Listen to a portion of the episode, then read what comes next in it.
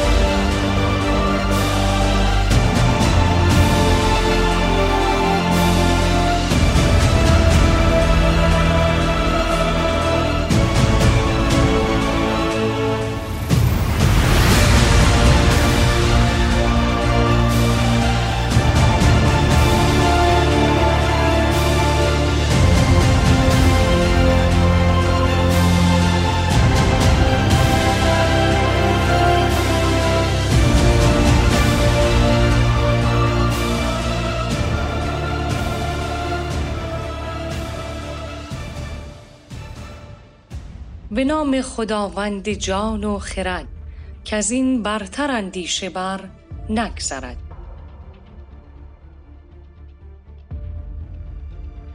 آنچه در بخش چهل و یکم رادیو شاهنامه خواهید شنید. آیا یکم بهمن ما زادروز فردوسی است؟ معرفی کتاب جغرافیای سیاسی شاهنامه نوشته ابوالفضل کاوندی کاتب. نقالی سارا عباسپور از داستان بیژن و منیژه بخش پنجم. خبر انتشار کتاب رستم زال اثر نعمت ییلدیریم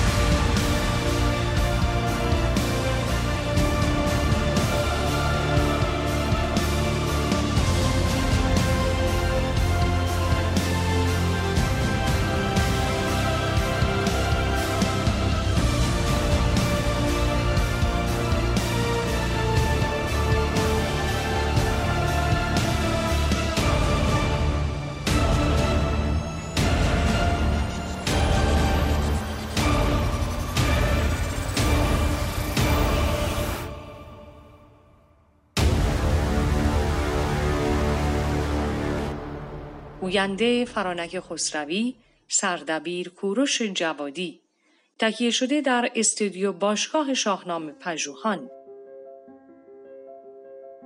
با درود به شنوندگان گرامی رادیو شاهنامه من فرانک خسروی در بخش چهل و یکم رادیو شاهنامه همراه شما خواهم بود. در این بخش با هم نگاهی خواهیم کرد به یکم بهمن ماه که مدتی است به عنوان زادروز فردوسی شناخته می شود. هرچند که تعیین تاریخ دقیقی برای زادروز فردوسی از دیدگاه علمی نادرست است و نمی‌توان روزی را برای زادروز فردوسی نامگذاری کرد. در این برنامه از دیدگاه شاهنامه پژوهان سرشناس این پرسش را پاسخ می دهیم که آیا یکم بهمن ماه زادروز فردوسی است؟ با ما همراه باشید.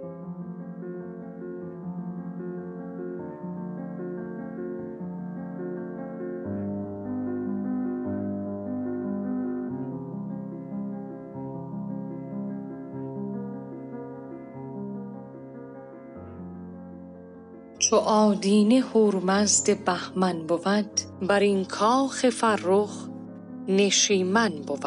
می لعل پیش آوری هاشمی ز خمی که هرگز نگیرد کمی. چو شست و سه سالم شد و گوش کر ز گیتی چرا جویم آیین و فر؟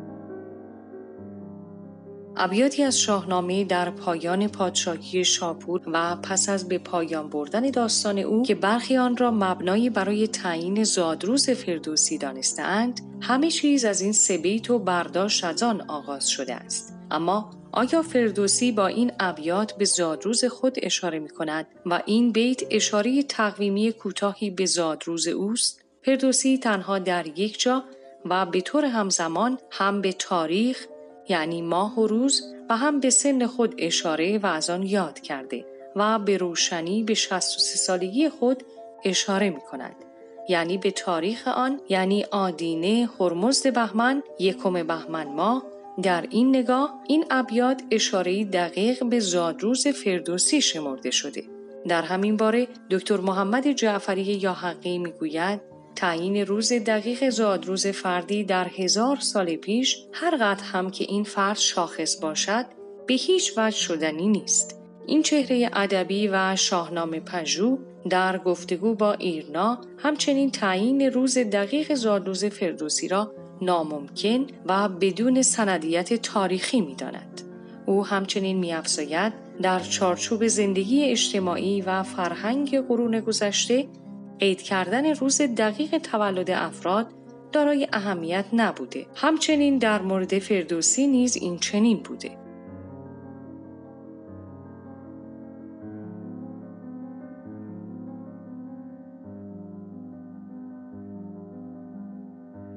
محمد جعفر یاحقی در این گفتگو با اشاره به تعیین سال زاده شدن فردوسی میافزاید حتی سال تولد این بزرگ مرد تاریخ ادبیات ایران پس از بررسی های متعدد با زحمت در سال 329 هجری شمسی مشخص شد.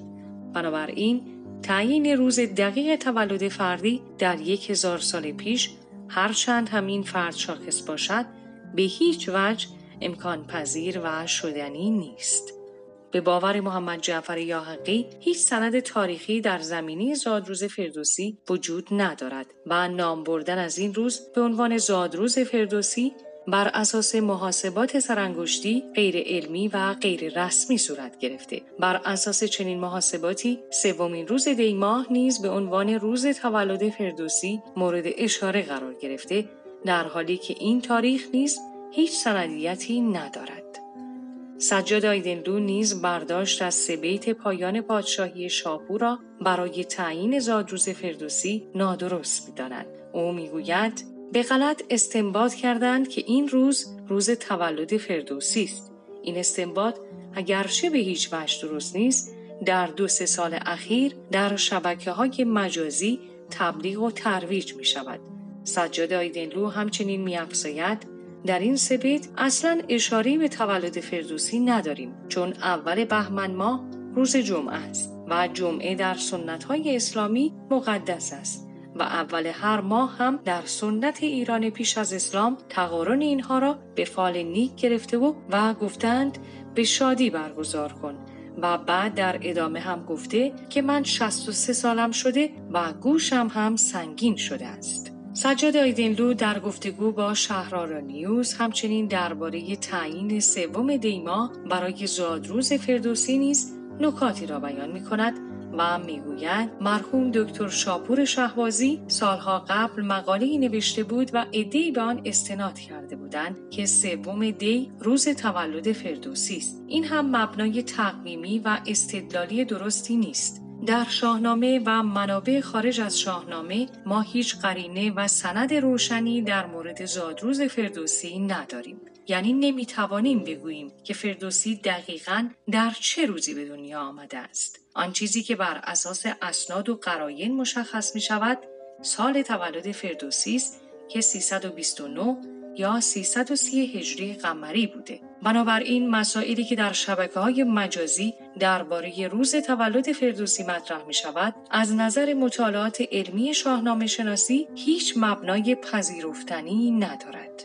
سجاد آیدینلو تعیین زادروزی برای فردوسی را کاری غیر علمی و نادرست می داند و می گوید معقول نیست. وقتی برای چیزی مبنای علمی نداریم چه اصراری است که یک روز را برای آن مشخص کنیم میر جلالدین کزازی استاد زبان و ادب پارسی و شاهنامه پژوه هم با بیان این سخن که به درستی نمی‌دانم که چرا این روز زادروز فردوسی شمرده شده است اما در آن چند و چون و مگر هست و به نادرستی این روز به عنوان زادروز فردوسی اشاره می کند. میر جلال الدین کزازی همچنین با نگاهی گسترده تر بیان می دارد که این زمینه است ادبی و تاریخی که هماره باید بدان اندیشید و در آن کاوید. اما از این دید که روزی را ما روز فردوسی بشماریم و آن روز را گرامی بداریم این زمینه چندان ارجی نمی‌تواند داشت.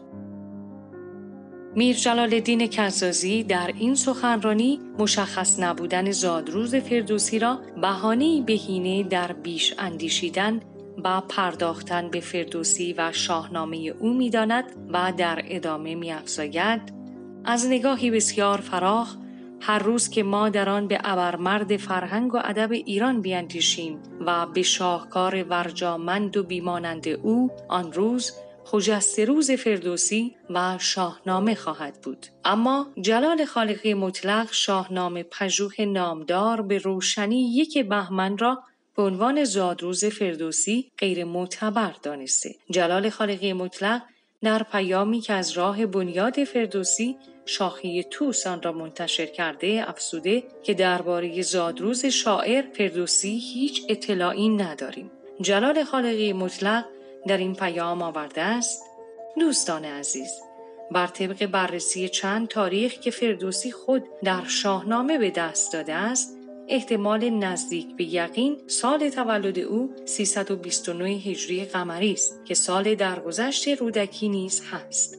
درباره روز تولد شاعر هیچ اطلاعی نداریم و آنچه ادعا شده فاقد اعتبار است. سال پایان سرایش شاهنامه 25 اسفند 400 هجری است و سال درگذشت شاعر از دو تاریخ 411 و 416 که گزارش کرده اند دومین محتملتر است. در همین باره محمد بقایی ماکان در یادداشتی که در روزنامه اعتماد منتشر کرده آورده است تلاش در یافتن تاریخ خاصی برای زادروز کسی که در این ملک هر روز از آن اوست شاید درست یا نادرست در دفتری ثبت شود ولی آنچه از او در دلهاست نقش دیگری دارد. او نه تنها هویت ایرانی را به منظر و عالمیان را به نظاره نشاند بلکه زندگی تازه‌ای به زبان پارسی داد و راه و رسم چگونه ایرانی بودن را تعلیم کرد. از همین رو ایرانیان واقعی برای شاهنامه حرمتی قداست آمیز قائلند.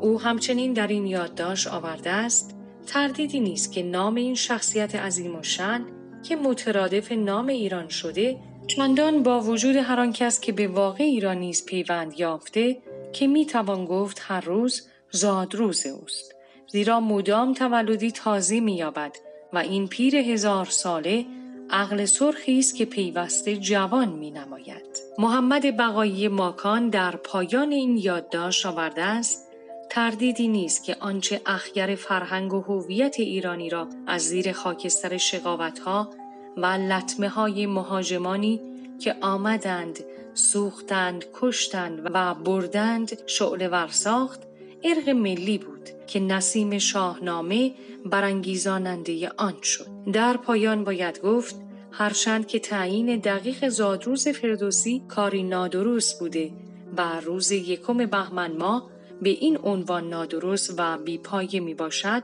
اما به سخنی دیگر و به قول ژاله آموزگار زادگاه و تاریخ زادروز فردوسی اهمیتی ندارد زیرا همه جای ایران سرای اوست. او با هر نوزادی در ایران زاده می شود اما مرگ فرهنگی ندارد.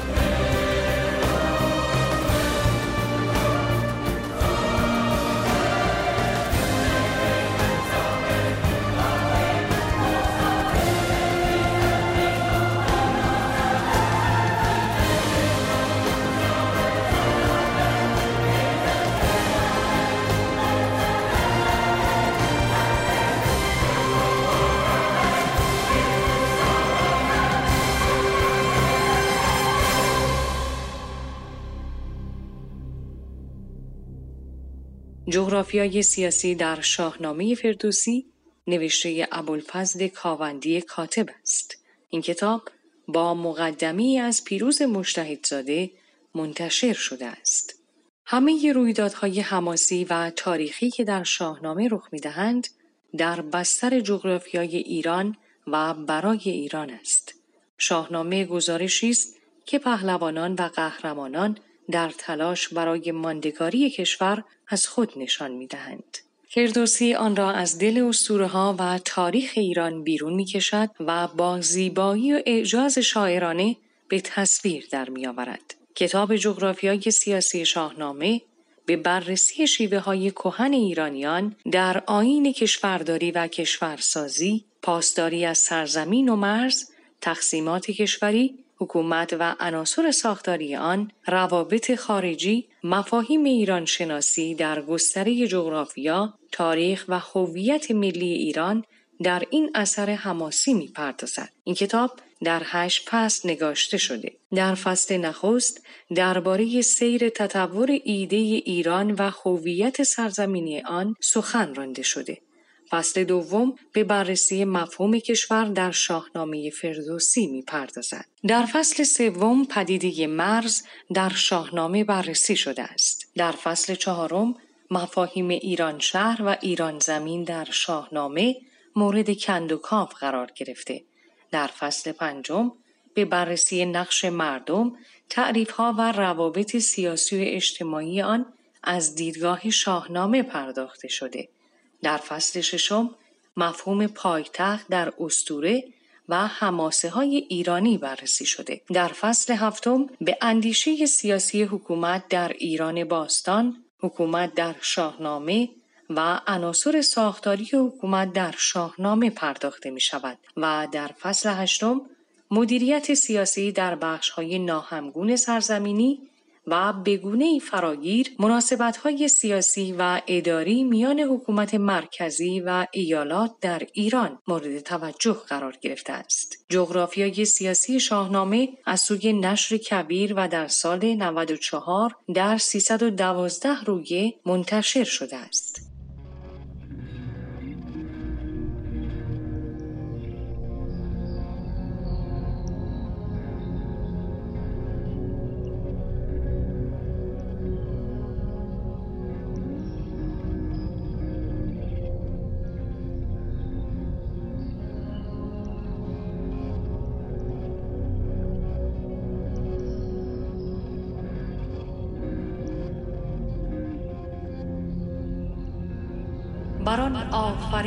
آفرین آفرین. مکان و زمان و زمین آفرین. هم آرام از اوی است و هم کام از او. هم انجام از اوی است و فرجام از او.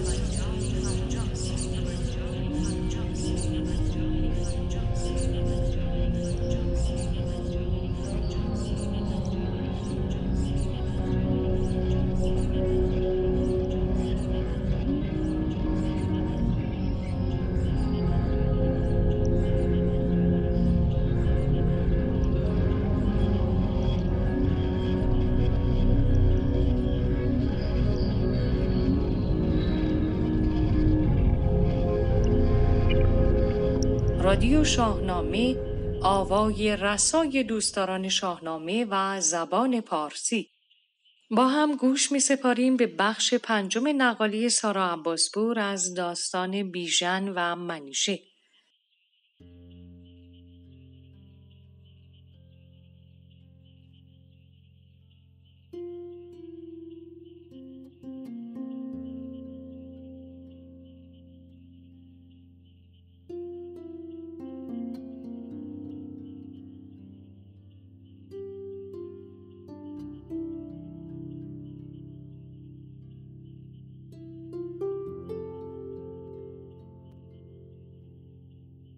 دوستان رادیو شاهنامه درو در هفته های گذشته نقل رو تا اونجایی پیش بردیم که بیژن و منیژه در اردوگاه همدیگر رو دیدند و به هم دل باختند.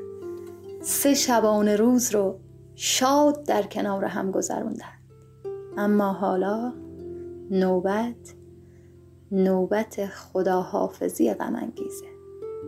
که از این طرف منیژه باید بره به توران به کاخ پدرش افراسیاب.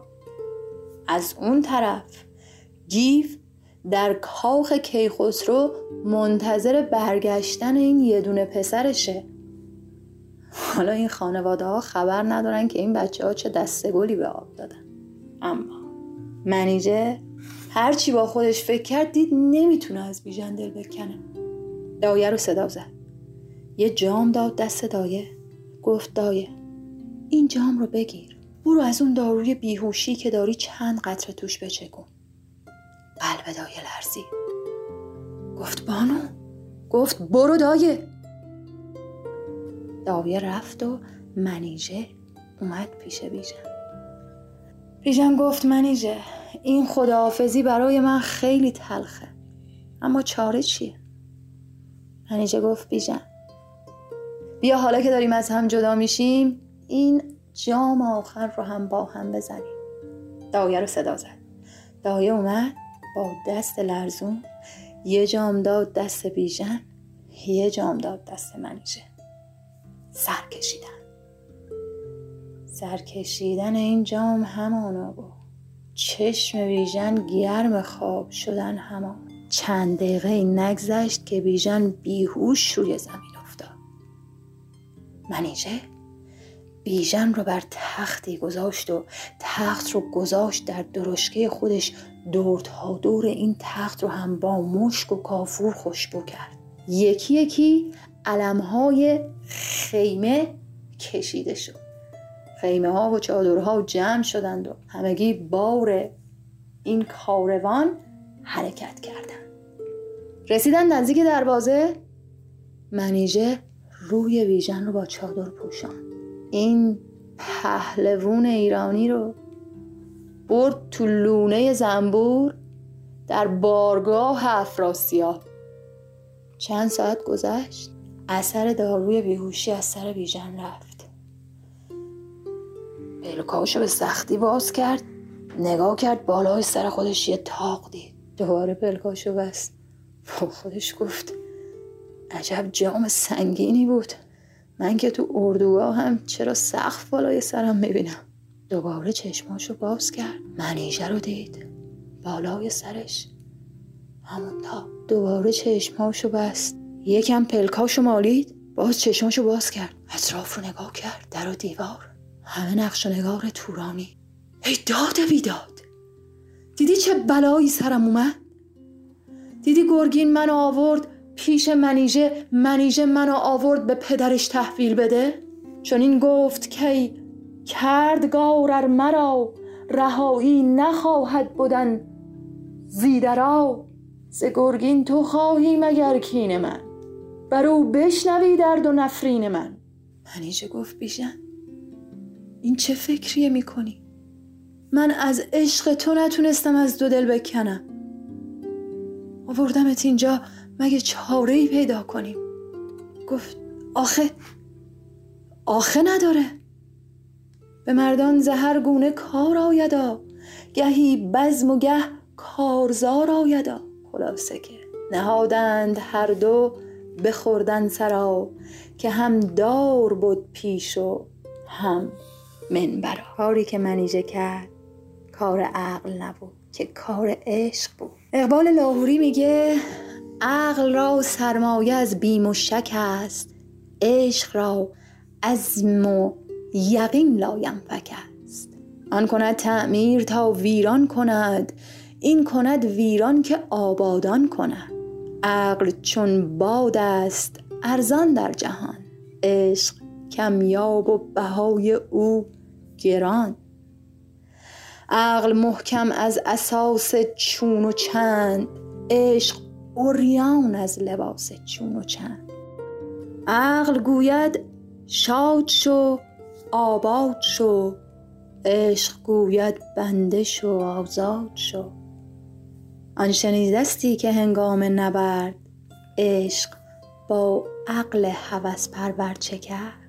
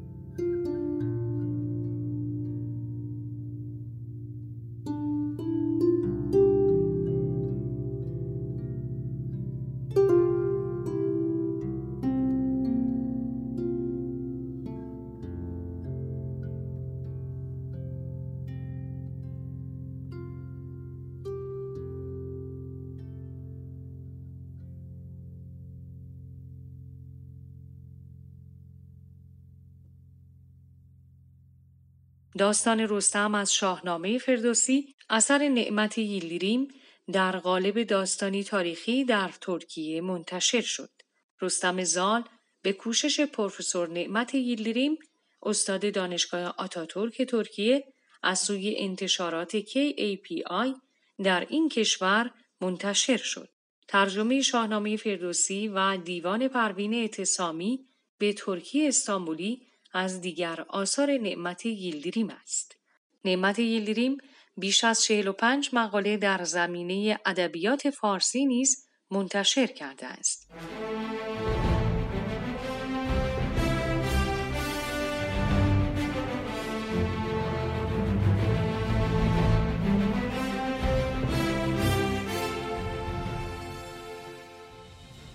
به پایان بخش دیگر از رادیو شاهنامه رسیدیم. از اینکه به ما گوش می دهید و ما را به دوستان خود معرفی می کنید از شما سپاس گذاریم. همراه شما خواهیم ماند تا رادیو شاهنامه دیگر. شادزی مهرفسون بدرود